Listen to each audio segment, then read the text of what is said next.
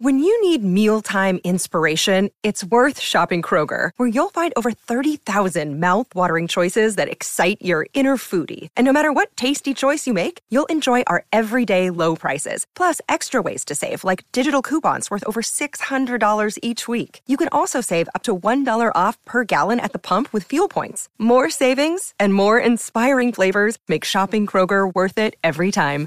Kroger, fresh for everyone. Fuel restrictions apply. Daily Premier League news and views. This is Football Social Daily. Nine weeks after Jose Mourinho was sacked and Tottenham Hotspur finally have themselves a new manager. They reconnected with Pochettino, they courted Conte, they had a fling with Fonseca, and they thought about gambling on Gattuso, but it's Nuno Espirito Santo who is the one, the former Wolverhampton Wanderers boss. Is he the right man for the Spurs job? We'll discuss that news in North London, as well as a little more on the now confirmed appointment of Rafa Benitez as Everton's new boss. That's got the potential to combust, with plenty of Evertonians not too impressed by the former Liverpool gaffer's appointment. Staying in the Northwest, and speaking of things taking a long time, there's also some positive news for Manchester United fans. Jadon Sancho is heading to Old Trafford after an 18 month chase. 85 million euros. The Dortmund man will touch down in the Premier League after the European Championship. Could he help United be title challengers next season? All of that to come here on Football Social Daily. Hit subscribe now and you won't miss a podcast with a new show Monday to Friday every day during the Euros. My name's Niall. Alongside me today we've got Marley Anderson. How are you doing today, Marley? Good morning. Um, I very much like that. Yesterday I hosted the podcast and I was like, everybody's waiting for the Euros to sort of subside before appointing managers and everything like that. And then we had two yesterday. And one of the one of the things I said was, "Haha, isn't it funny that Spurs still don't have one?" And Palace and Everton look like they are. And out of the three of them, Spurs have finally pulled the finger out and finally got someone. So it's just Palace left. Uh, left like um, it's like musical chairs when they're the ones left without a manager. So they'll probably. I, I, honestly think they'll do it in the next week or so. So we'll see what they do. But yeah, finally for Spurs. Also joining us, we've got Leon Blanche from Boyle Sports. How are you, Leon? I'm doing good, Niall. Yeah, um, I think these couple of days off from the Euros is actually quite refreshing. Um, you can take stock, see what's happened. Obviously, we've had eight last 16 games now. We're into the quarter-final stages, and wow, it's been a great tournament so far. I've really enjoyed it, and I think we're going to get some exciting quarter-final matchups it's been tough to keep track of the managerial merry-go-round as well, hasn't it? In the Premier League, just kind of bubbling away in the background because the favourites seem to have changed every couple of days by the seams of it, particularly when it comes to Spurs. Yeah, look, it's been crazy, and I mean, I think also for Everton, um, and even for Crystal Palace. I mean, the three clubs that Marley just mentioned, every single one of those clubs has had numerous different favourites, and you just look at these Premier League clubs sometimes and you wonder how can you run it like this, getting so close to pre season before actually getting your man? And look, they've got two in now Nuno going to Tottenham, Rafa going to Everton. Um, I think certainly with Rafa Benitez, it's a brave choice from everyone concerned with the decision from the leading shareholder to Rafa himself. It's obviously split the fan base 50 50. Nuno, I think actually Spurs fans will appreciate his kind of style of football. Um, I thought he'd done a remarkable job at Wolverhampton um, Wanderers Football Club. I think last year losing his main striker, losing a couple of other first team key players, it was tough for him at Wolves last year. But let's not forget to bring Wolves to finish seventh back to back in the Premier League. That's a remarkable achievement and to get them promoted in the first place. So he's a good manager, and I think the way he plays football, I think Spurs fans, you're probably going to see the three centre halves, which actually might suit them. I think they've got a couple of decent wing backs. But the most important thing for Tottenham Hotspur fans is if Kane goes, we probably think he will, is all that money going to be given to Nuno with a bit added so we can rebuild that squad? Because I think Tottenham Hotspur fans now realise it's going to take a little bit of time to get the club back. Yeah, let's get stuck into that news that Tottenham Hotspur have appointed Nuno Espirito Santo. We will have a, a Premier League focused podcast today. It's one of those rare fallow days in the Euros. Of course, England are in quarter final action in Euro 2020 against Ukraine. That takes place on Saturday, and we'll talk about that later on this week. But there's been plenty of Premier League news, the biggest of which comes from the Tottenham Hotspur Stadium, and it is Nuno Espirito Santo. Leon's kind of outlined his initial thoughts on Santo taking the job, Marley. What are your thoughts? Uh, I'm just glad they finally found someone because um, it was getting it's getting to a joke. I couldn't I could not keep up with who they were um, who they were close to getting because at one point it was it was really really close to Fonseca and we were talking about it on the podcast and all the rest of it. Then it was close to Gattuso and by the time everyone heard that it was close to Gattuso, the actual move was off because they decided against him as soon as he he left um, Fiorentina after 23 days or whatever it is. So the entire thing's just been crazy. And then even even the last couple of days, we all thought that Nuno San, uh, Nuno Santo was going to Fenerbahce and taking their vacant manager's role. Um, and it, mm. that seemed to fit because you know we'd we'd all heard about Santo's um, is a million yeah, backroom staff on big yeah, wages. and, you know, you thought, oh well, you know, they've they've finally been another club to to decide against that because of that reason. But then you think if if anyone's going to have your pants down, um, you know, allow their pants to be pulled down about a, a, big wage budget, it's probably Spurs because they're getting to that desperate point now where preseason starts what on Monday, whatever it is, and someone's got to be there to lead them because Ryan Mason is somehow still in charge up until yesterday. So it's um it's a really weird situation. But as as for him as a coach. I think it's a decent appointment. Um, I think when he was getting linked with the Crystal Palace job, um, towards the early early part of the summer before the Euros. I thought that was a that was a step down that he didn't deserve. Um, I think, as Leon outlined there, you know, seventh place finish on your first um, season back in the Premier League, and then to back it up and you know get rid of that second season syndrome tag um, and finish seventh again, and then. I mean, yes, they finished. Was it thirteenth last season or whatever it was? But there's there's very very obvious reasons why they finished thirteenth um, and it was because of the fact that they lost Doherty in the in the summer, and he was a big part of the way they played. And even though they signed a, replacement from Barcelona, it didn't really work out. You could, if you were being harsh, you could probably pin that on Nuno Santo and say, okay, you you're in charge of um, recruitment uh, to some extent, so you should have got that better. But what you can't pin on him is the amount of injuries they had because Jimenez's horror smash, you know, he, he could have he could have died in that game um, quite easily. Um, he's lucky to even be alive. Never mind um, play again. So you know he that was that's a huge part of of them um, their their struggles last season, and then there was injuries to Podence and Pedro Neto and Jonny Otto, and it was just a disaster season really. So I kind of thought he was unlucky to lose his job in the first place at, at, at Wolves, but I think it was a bit mutual, um, and I'm glad he got the the step up because the the things he's done with Wolves certainly deserve um, a slight step up. And you know, from a team that's finished seventh two out of the last three years to a team that's trying to get in the top six is the natural progression for me.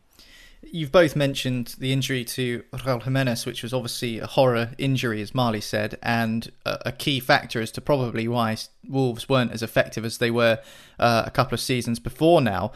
Daniel Levy was said to be not keen on Santo initially as he didn't think he was attacking enough, and that kind of brings into play what Marley was just saying there about that mutual split between Nuno and Wolverhampton Wanderers. The ownership there at Wolves were keen to take the club in a different direction. Is that fair to suggest that Santo isn't an attacking enough manager. It's Fabio Paratici, the sporting director, who's kind of sanctioned disappointment at Tottenham rather than Daniel Levy. He's kind of been persuaded to to give Santo the green light. Do you think that that idea that last season they kind of lost their attacking spark, Leon, was purely down to the fact that they did lose such a key player in Jimenez, and also, you know, Traore wasn't as effective, and they did lose a couple of players in the summer as well. I think that was a huge part of it, but also he tried to change the system last season to to try and play four at the back, to actually sometimes try and due to personnel and due to the players that you've mentioned that were missing, he tried to change it up a bit. But I just go back to when he had a full complement of his players, and I used to I used to enjoy watching um, Nuno sides play football. They were very hard to play against. I remember a couple of games against Liverpool where it was toe to toe, end to end both sides trying to get on the ball, get the ball out wide, get the balls into the box. And I think someone like Jimenez was pivotal to the way Nuno wanted to play, and that's why he had the three at the back. Because even if you look at Traore, a lot of his assists were directly associated with Raul Jimenez. They linked up remarkably well. So when you lose that kind of key focal point of your side, it does take away a lot of your attacking threat.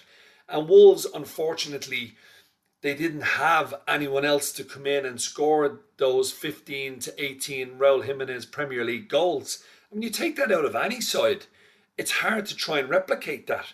I mean, you'll find out if Harry Kane leaves Tottenham Hotspur, where are they going to replace his 25 goals a season? It's a very difficult task to do. So I think there was a lot of circumstances that maybe fans viewed Nuno as being a little bit negative, but I don't see that. I actually think if he's got decent players, which I think he still has at Spurs, even if they lose Kane, his recruitment is going to be pivotal.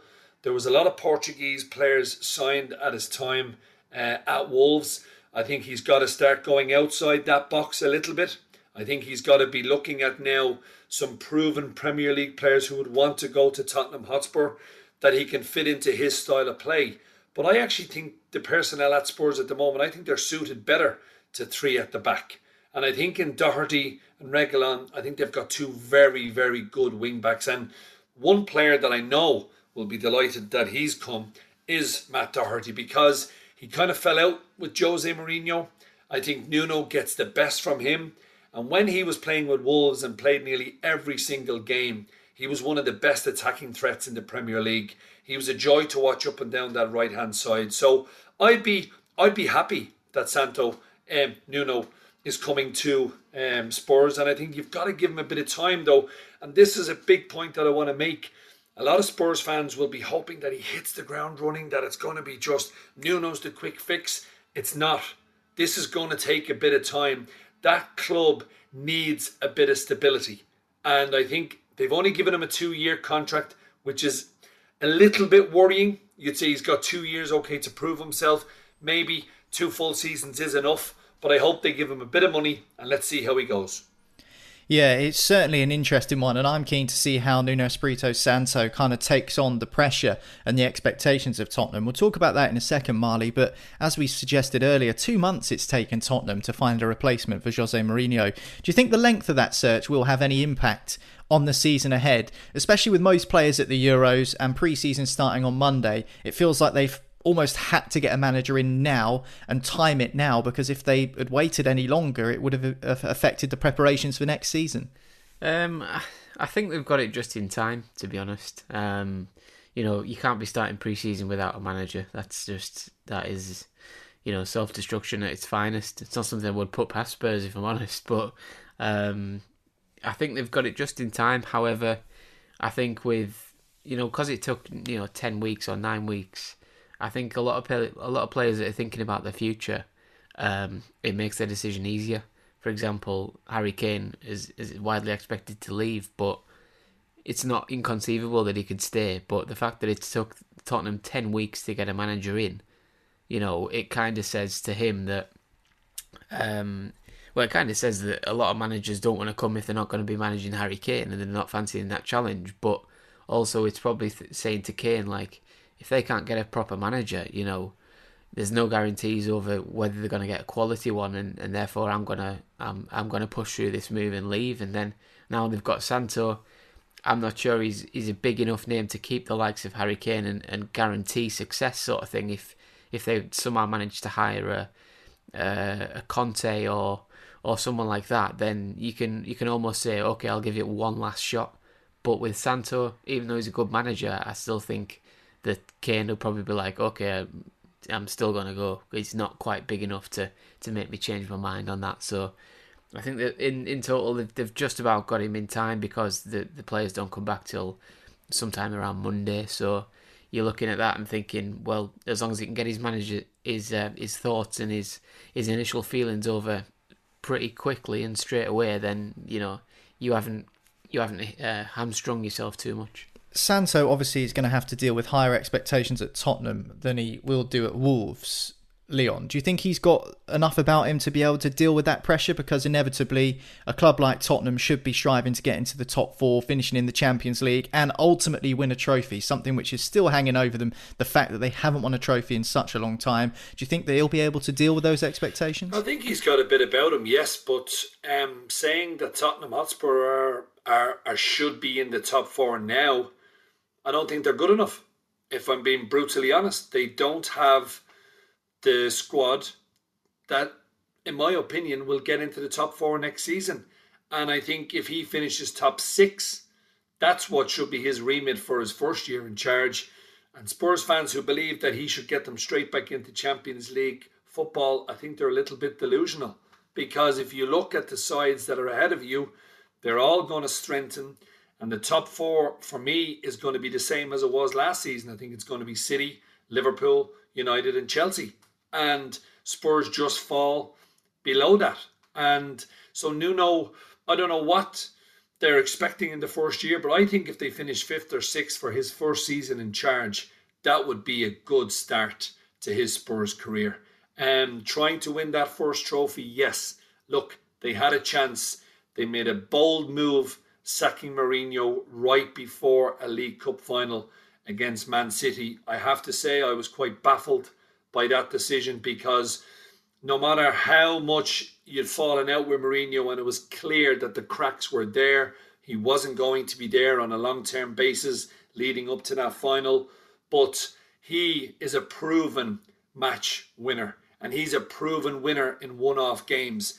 So for Spurs and Daniel Levy to have made that decision just before that final, they've got to take the responsibility with that one.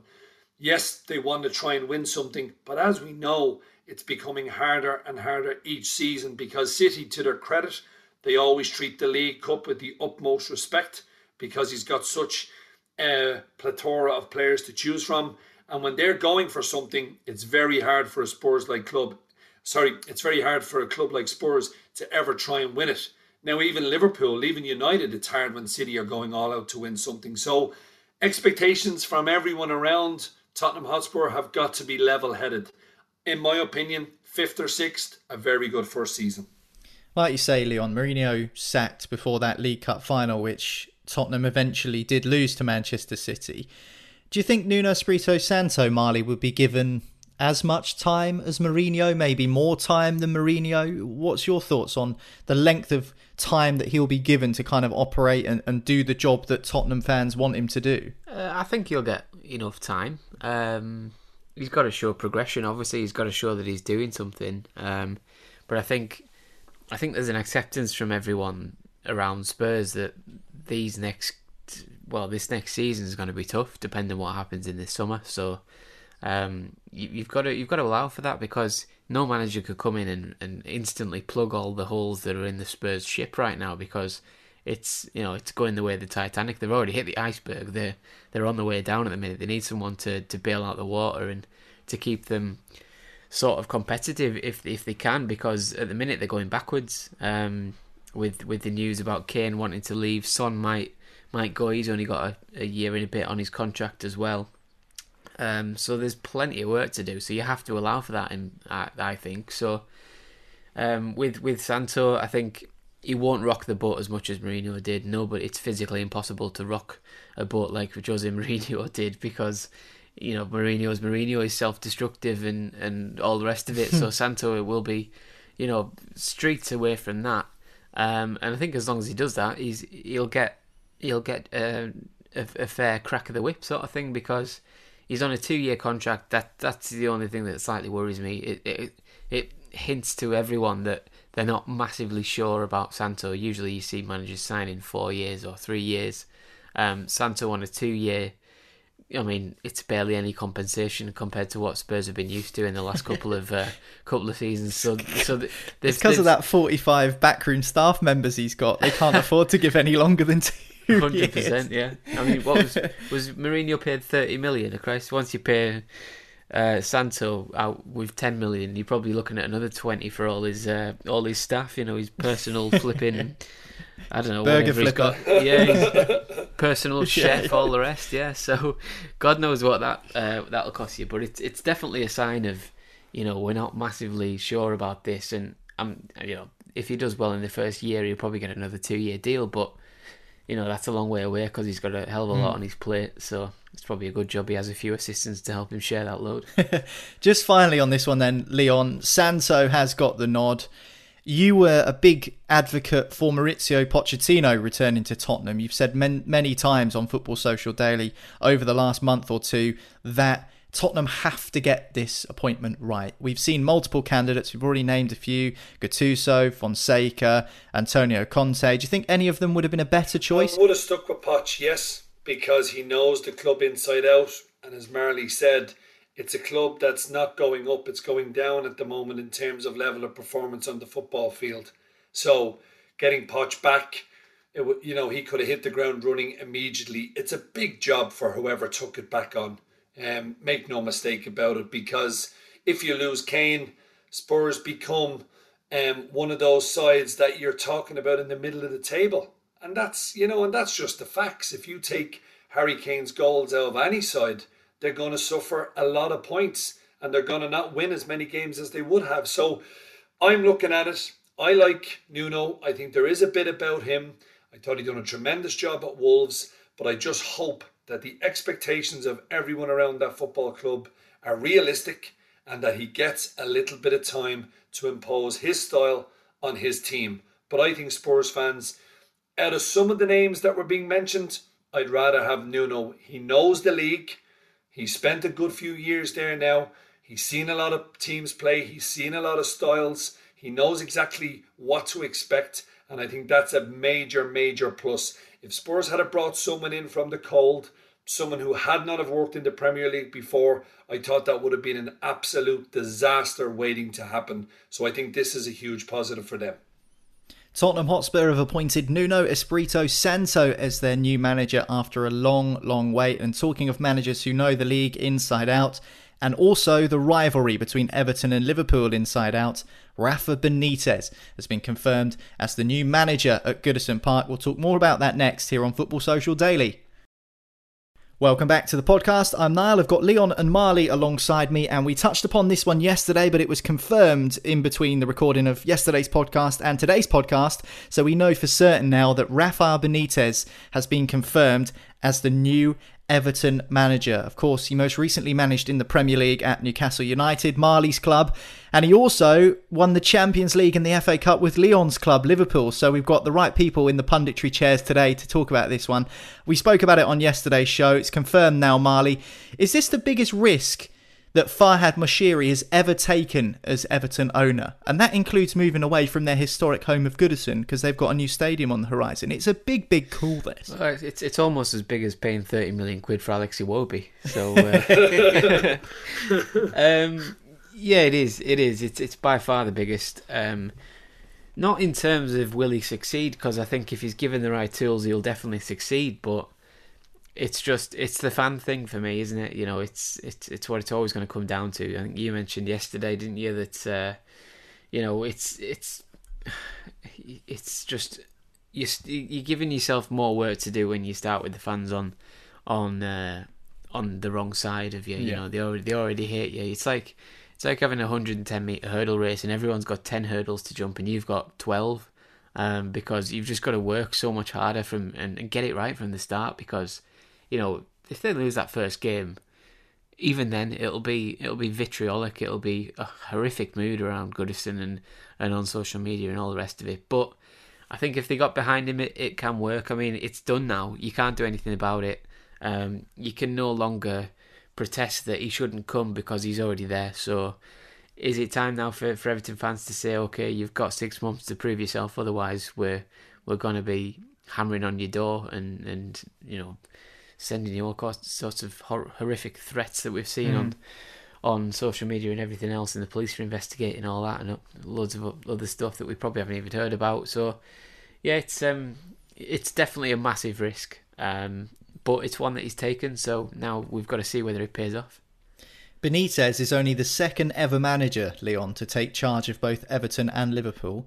The first was Everton's first ever manager, William Edward Barclay, in the 1890s, who then went on to Oh, manage yeah, Liverpool something, yeah, seven or so years He later. used to, he used to play a, a terribly negative style of football. Uh, well, he's in good company then, isn't he? With Rafa Benitez. No, I'm joking. Um, to be fair, we've seen plenty of players, and Ian mentioned this on yesterday's podcast. We've seen plenty of players cross the Stanley Park divide, Everton, Liverpool, and vice versa. This is only the second ever time a manager has done that. Rafa's going to need a thick skin, isn't he, Leon? Do you think he can cope? Oh, there's no doubt he's got thick skin. He's um he's taken on a lot of difficult jobs um throughout his career.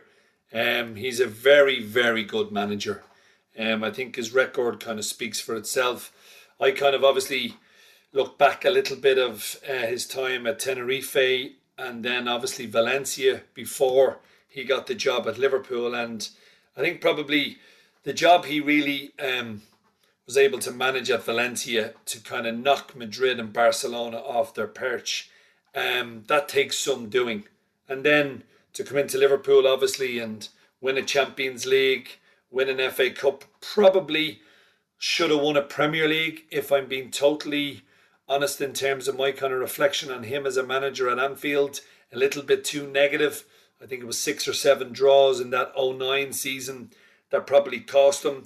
But then when you look at what he done, he went into Chelsea. They didn't want him. The Chelsea fans certainly did not want Rafa Benitez anywhere near that football club after what he had done with Liverpool with the rivalry with Mourinho when he was in charge of Chelsea. There was a huge rivalry there between those two, and for him to go uh, to Chelsea, win um, a Europa League, he went to Napoli, he won the Coppa Italia.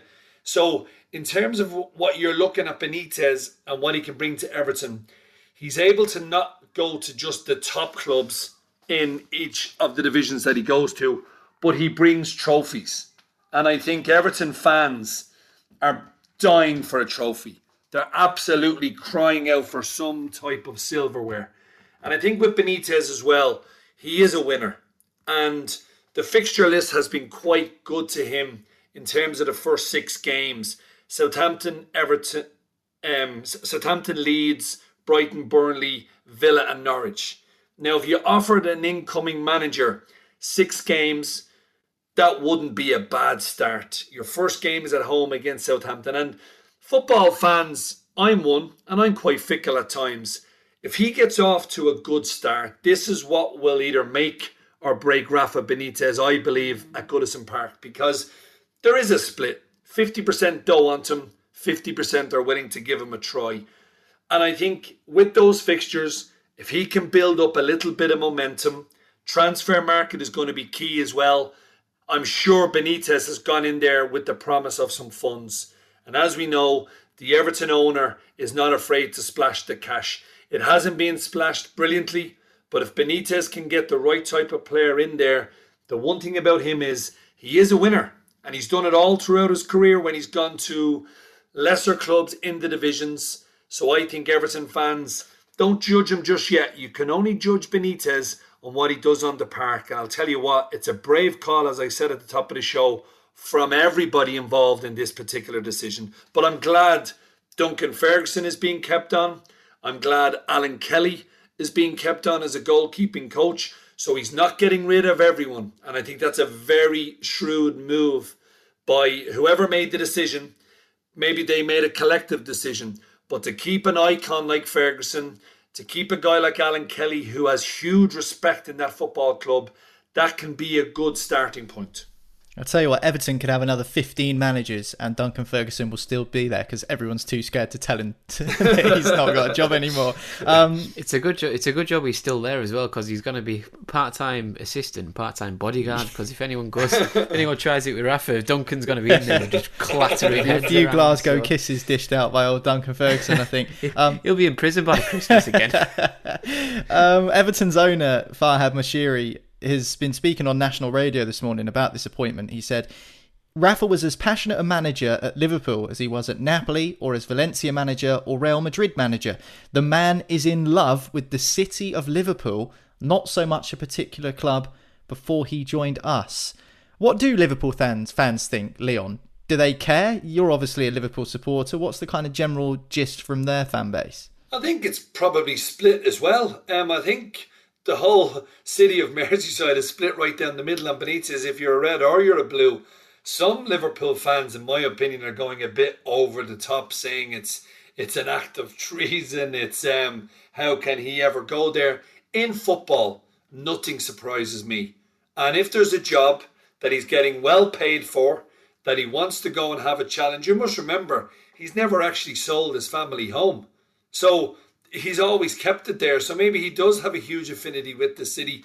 But this is a big challenge. And I think with Benitez, uh, maybe over the last kind of couple of years, where did he go off to China? Was it made a lot of money over there? But this is a proper challenge. This is back into the Premier League, a league he knows extremely well. And it's a sleeping giant, Everton, in a way. They've got to move to the new stadium. They've got a very wealthy owner. They've got a fantastic fan base, but they're just crying out for some silverware. And I think Benitez will also be acutely aware of that. I would actually look at Everton at, at, at having a really strong goal in the two domestic cup competitions because Benitez will want to try and get something on the board as, as, as soon as he possibly can. And I think he will get funds. Liverpool fans are looking at him at the moment as well, thinking, what's going to happen when they play Liverpool, if I'm being brutally honest, because Benitez is very good in a one off game against any side. I remember a long time ago when we went to the Nou Camp and he picked Arbeloa left full and he had never picked him as a left full, but he picked him as a left full to try and nullify Messi cutting in on his left foot. And Arbeloa had one of the best games I've ever seen him play for Liverpool.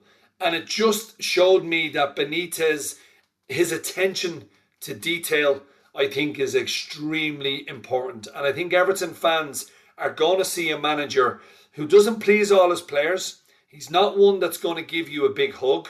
But I'll tell you what, if they start getting results, it won't matter a tap. But Liverpool fans, we've got bigger things to be worried about. We've got to try and get our um, club back on track after a disappointing season last year. Yes, there was mitigating circumstances. They got into the top four, and Liverpool fans, I think, will be fully focused on what we do. And once the season starts, we'll keep an eye on what's happening across the park, but it won't matter too much. Let's get this right. Carlo Ancelotti was tempted by the Everton job because he was being paid the most of any manager in world football. There's no two ways about that. And obviously, he would say he was excited about the project, and it is an exciting project at Everton. And I think you're right, Leon. There is definitely a tendency for them to be labelled sleeping giants. They haven't won a trophy since 1995. They do have a, an excellent fan base. They are a solid Premier League side, new stadium on the way. What's a realistic target for Everton next season under Rafa Benitez compared to Carlo Ancelotti, Marley. Do you think that they'll stay the same, those expectations? Because they got off to such a good start in the Premier League last season. They were top of the table for the first six or seven weeks of the campaign, and in the end, they ended up finishing 10th, which was a pretty poor drop off in form, really, considering where they were. They were in the hunt for the European places for the majority of the season. Do you think the expectations for Rafa will be the same as what they were under Ancelotti?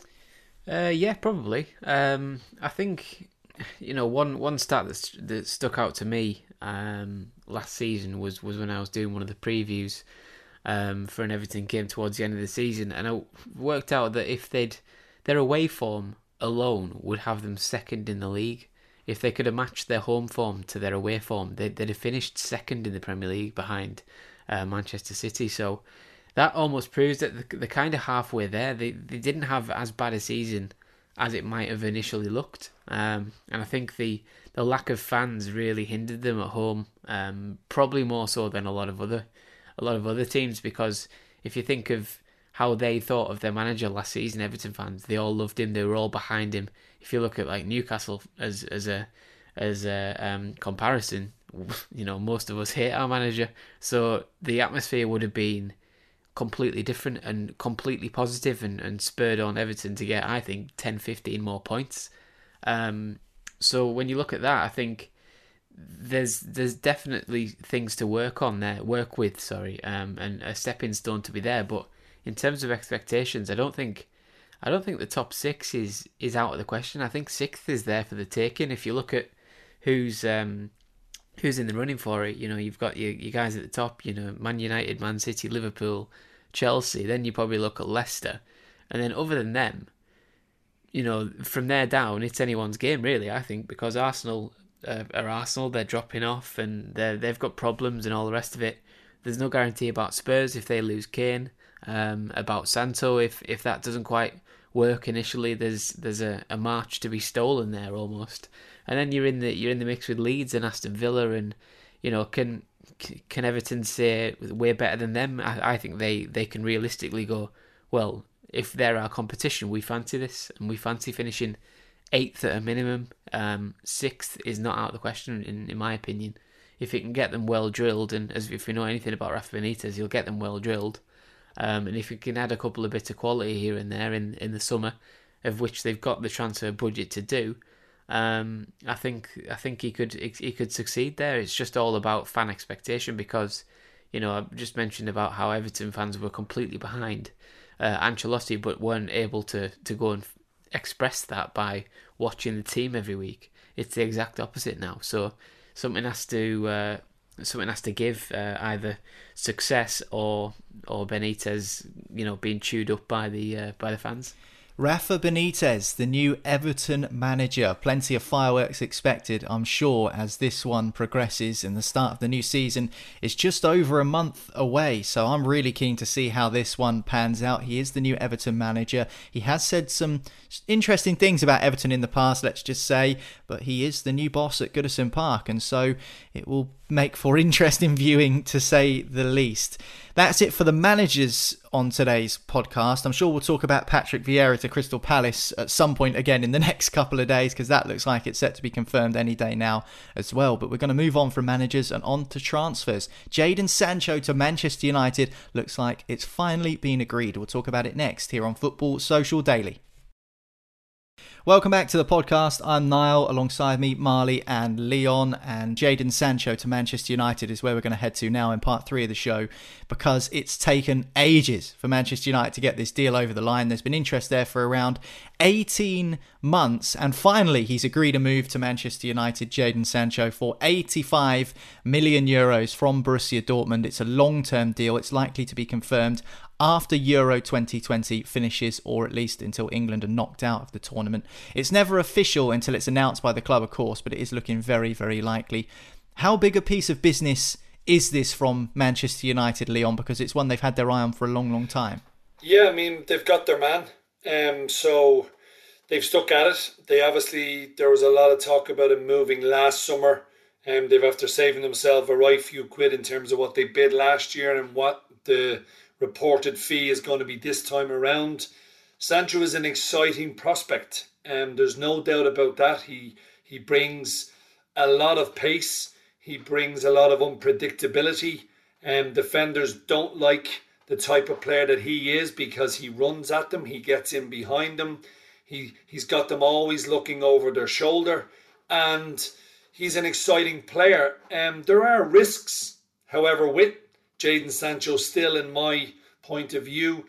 The Premier League is a more physical league than the Bundesliga.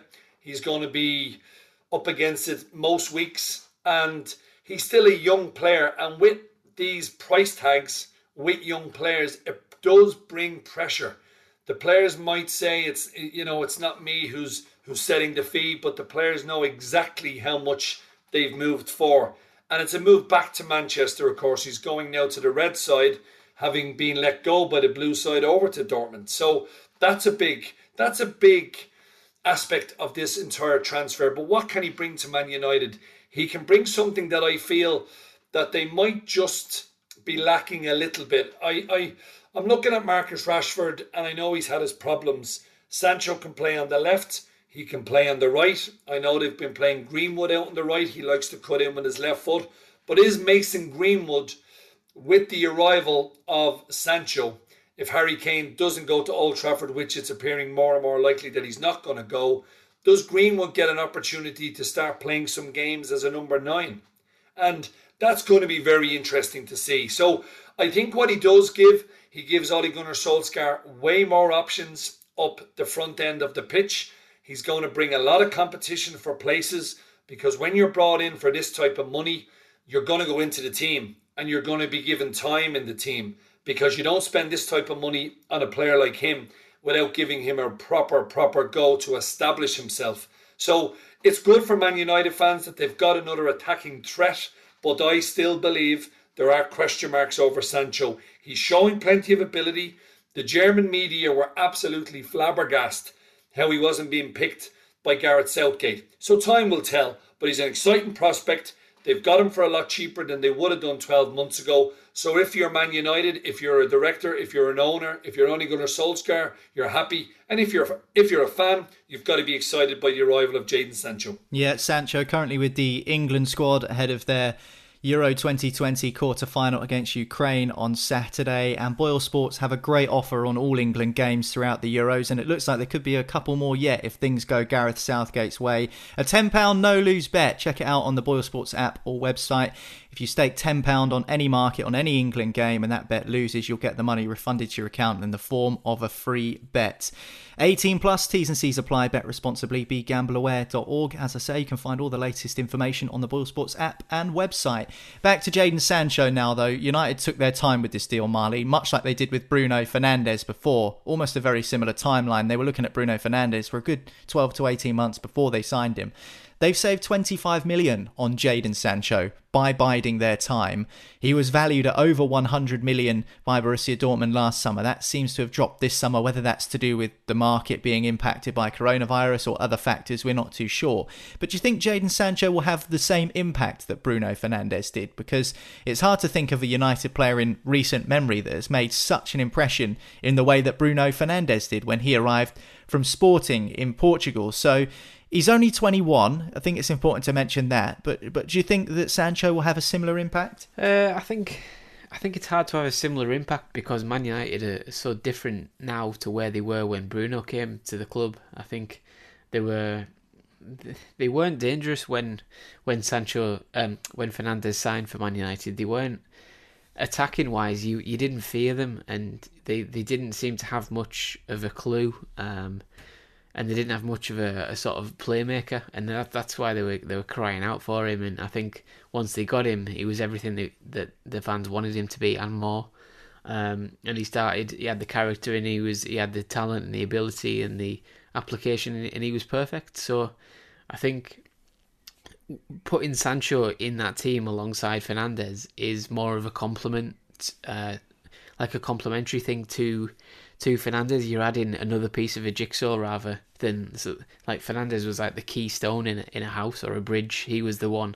It was massively important. So then, I think Sancho compared to that is like just somebody who can help uh, more, take a bit of the pressure off him, give it give another dimension to Man United's attack um, when they eventually confirm him. Um, so I think it's it's just Man United are in a different p- p- uh, place as a club as opposed to when he signed Fernandes, but it, it, can still have a similar impact.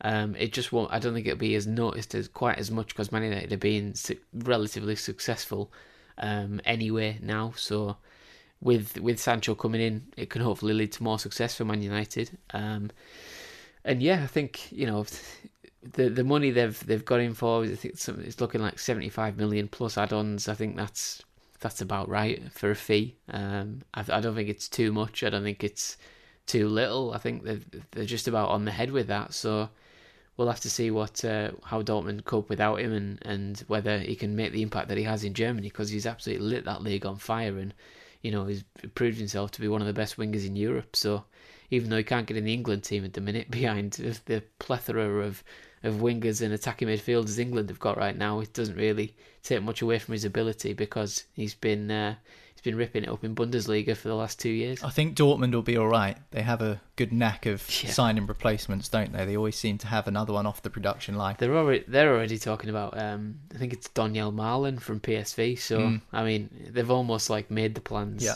I mean, Dortmund have been here before. This is what they do. They they buy players and sell them on for huge fees. And normally to Bayern Munich. yeah. normally true. to Bayern Munich. Um, obviously, Leon's already mentioned he's only a 21 year old. He's never played Premier league football before, so it is probably right. It will take him a bit of time to adapt, or he might hit the ground running. We just don't know. However, I'm just wondering what you think, Marley, in terms of how much closer this possibly pushes Manchester United to a title challenge next season, because reports as we're recording the podcast suggesting that they're closing in on a deal for Raphael Varane as well, the French central defender. So that would be another good capture. Yeah, I'm not sure about. I can't. I can't see them signing both of those players this in this in this one summer. But you know, if if they're close to it and they do it, then then fantastic because they definitely need another centre back to go alongside Maguire. Um, I can I can't see Real Madrid losing Ramos and Varane in the same summer. I think that's absolutely, you know, it's a, that's a ridiculous decision to go from you know centre backs like that they've won everything in the game to having just Eder Militao.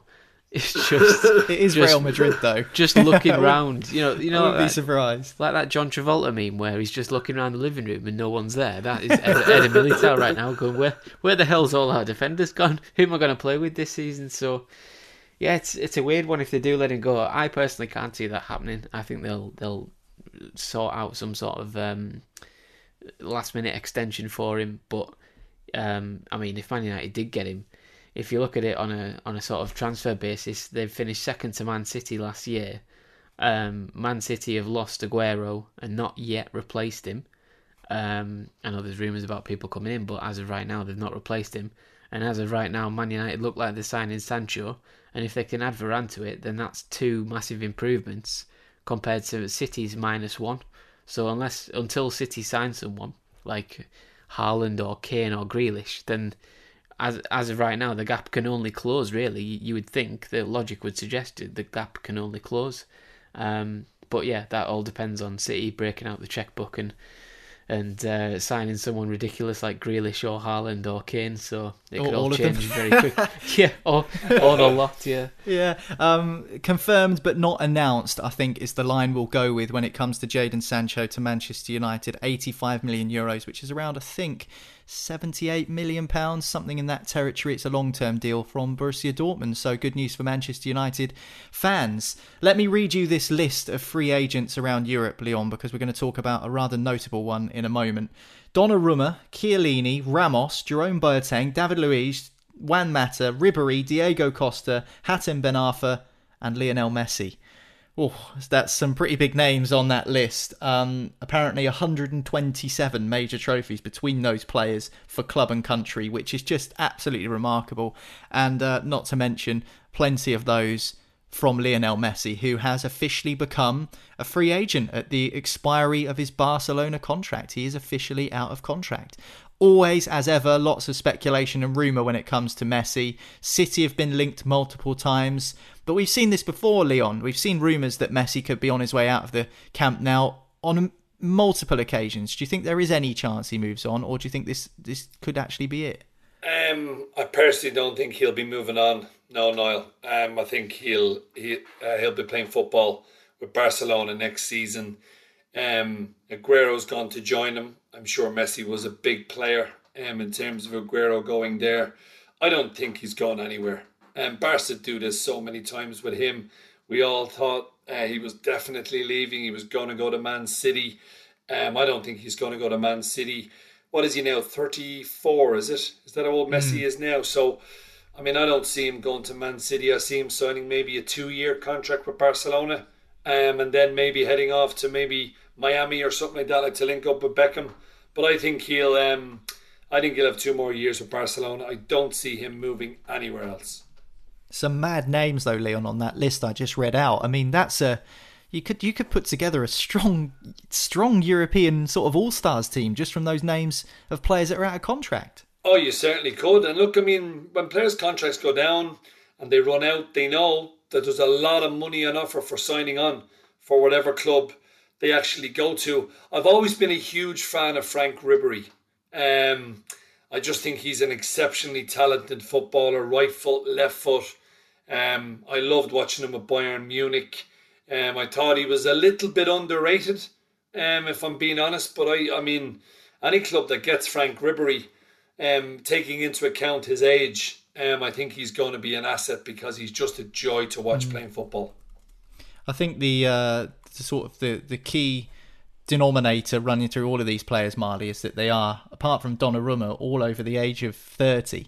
So obviously the value kind of tends to depreciate once you reach uh, your mid 30s, particularly. But that doesn't mean that they can't make an impact in the Premier League if some clubs would be tempted to pick them up. Yeah, I think um, you know if you've got uh, plenty of wages at your disposal, um, it'd be funny to just go and play a bit of Football Manager and just go and uh, go and take some of them in real life. Um, but yeah, that you know nobody's uh, from that list is probably going to come to the Premier League, um, Messi included. I think the the big giveaway for, for me with with the Messi thing was uh, was Aguero choosing Barcelona. I mean, Aguero and Messi are, are best friends. They wouldn't go to replace each other. You know, Aguero wouldn't go there to to be Messi's replacement. He's going there to play with Leo Messi on a weekly basis. Um, mm. That is as obvious as the day is long for me. Um, so from then on, I know he's technically out of contract now. Um, I've sent an email to see if he wants to come play sevens with me next uh, next Sunday. Um, so we'll see if he turns up in in uh, in Ashton, running rings around, running, running rings around us. But I'm probably not. Um, so yeah, it, you're too busy playing five aside with uh, Ravel Morrison. I'm not doing that again. He absolutely skimmed me. um, yeah, no, he's um, he, look, he's, he's going to sign a new contract, and, and the rest of them will probably sign where they are. I think Chiellini, if he fancies carrying on playing, he'll probably stay where he is. Um, Ribery had a good season with Fiorentina last year. Um, they're pretty rubbish, but he's he's well they were last season, and he's really good. Um, so I think he's he's probably happy there to, to have another year. And you're probably going through them thinking if the ones don't um, stay with their current clubs, you probably look at them all going to America or something like that, and or Turkey or one of these places that's almost become like a retirement league. So I can't see any of them popping up in the Premier League. Um, it's not quite the level of Thiago Silva going to going to Chelsea last year. But um, I mean, even Cavani, yeah, you could say Cavani at Manchester United, who was you know in his thirties and. He, yeah. He's a player who's kind of come into the Premier League and adapted. I think there's a clamour to see some of these top stars in the Premier League. Everyone always levels it at Lionel Messi that he's never played in the Premier League, so he can't be the best ever, which is just like it's just so self-centered that, isn't it? I mean, I don't think if he, if he doesn't come now, and it's probably going to be Manchester City or Chelsea if he comes anywhere, he's never going to come to the Premier League. I think that if there's any option for him to come now, it has to be now or never, really. Um, Manchester City were pretty close to signing him, by all accounts, Leon, uh, in the January window. But they've also been linked with Grealish and Kane and Haaland, as we've already discussed. Messi's obviously still world class, but do you think someone like Grealish would be a better option than Lionel Messi? I know it will cost Manchester City a fee, but in terms of wages and his age and perhaps the mileage they'll be able to get out of him, and Grealish knows the league as well, it's hard to see beyond him as a better option than someone even as iconic in the game as Messi. Yeah, well, look, I mean, he's nearly 10 years as junior. So, you know, you're buying someone that's going to be at your club for a long time. And Jack Grealish proved it once again against Germany coming off the bench, probably a little bit annoyed to be left out because I thought he'd done exceptionally well against the Czech Republic. But he came on the bench, he showed his manager once again, you drop me, I'll come on and I'll change the game for you. Had a hand in both goals, particularly the fantastic assist for Harry Kane. But Grealish, to me, is going to be the number one kind of transfer target after this Euros. He's just growing in stature. The bigger the game, the bigger the occasion, the more he rises to the challenge. And that's what you want from a top drawer player. And if you're willing to pay, which I think Man City will be willing to pay for him, 100 million or whatever they're being talked about, Grealish will step up. I've no doubt in my mind if he goes to Man City, he'll even improve as a player. He'll become a better player, which will be a benefit to England and it will be a benefit to Manchester City. Jack Grealish has got absolutely everything, in my opinion, that you want from a footballer. Can use both feet, is strong, can assist, can score, takes a lot of punishment, as Messi had right throughout his career. They always get back up. They're very seldom injured. I know Grealish was injured at the back end of last season, but look at his career throughout. He plays an awful lot of games, an awful lot of minutes, and I've just been so impressed with him on the international stage this summer. Whenever he's been asked to do something by Gareth Southgate, I think Jack Grealish has delivered and delivered with aplomb. Will Jack Grealish start for England against Ukraine on Saturday? We'll have to wait and see, but just a reminder of that Boyle Sports offer £10 no lose bet on the England games during the Euros. You can bet on any market, and if your first bet of £10 loses, that stake will be refunded into your account in the form of a free bet. You can find more on the Boyle Sports app and Boyle Sports website. 18 plus, T's and C's apply. Bet responsibly, begambleaware.org. That's it for today's Football Social Daily. Cheers, Marley. Cheers, Leon. Cheers, guys. Cheers, guys. Thank you. Don't forget to hit subscribe, and that way you won't miss another episode of the podcast. Again, we'll be focusing back on the Euros, I'm sure, very, very shortly. Huge game for England in the Euros on Saturday. We'll also have a special podcast on Sunday, looking back at the night before. Hopefully, for England fans, it will be safe progression through to the semi finals, or will Ukraine spring a surprise? As I say, make sure you hit subscribe, and that way you won't miss one. But we'll catch you next time here on Football Social Daily.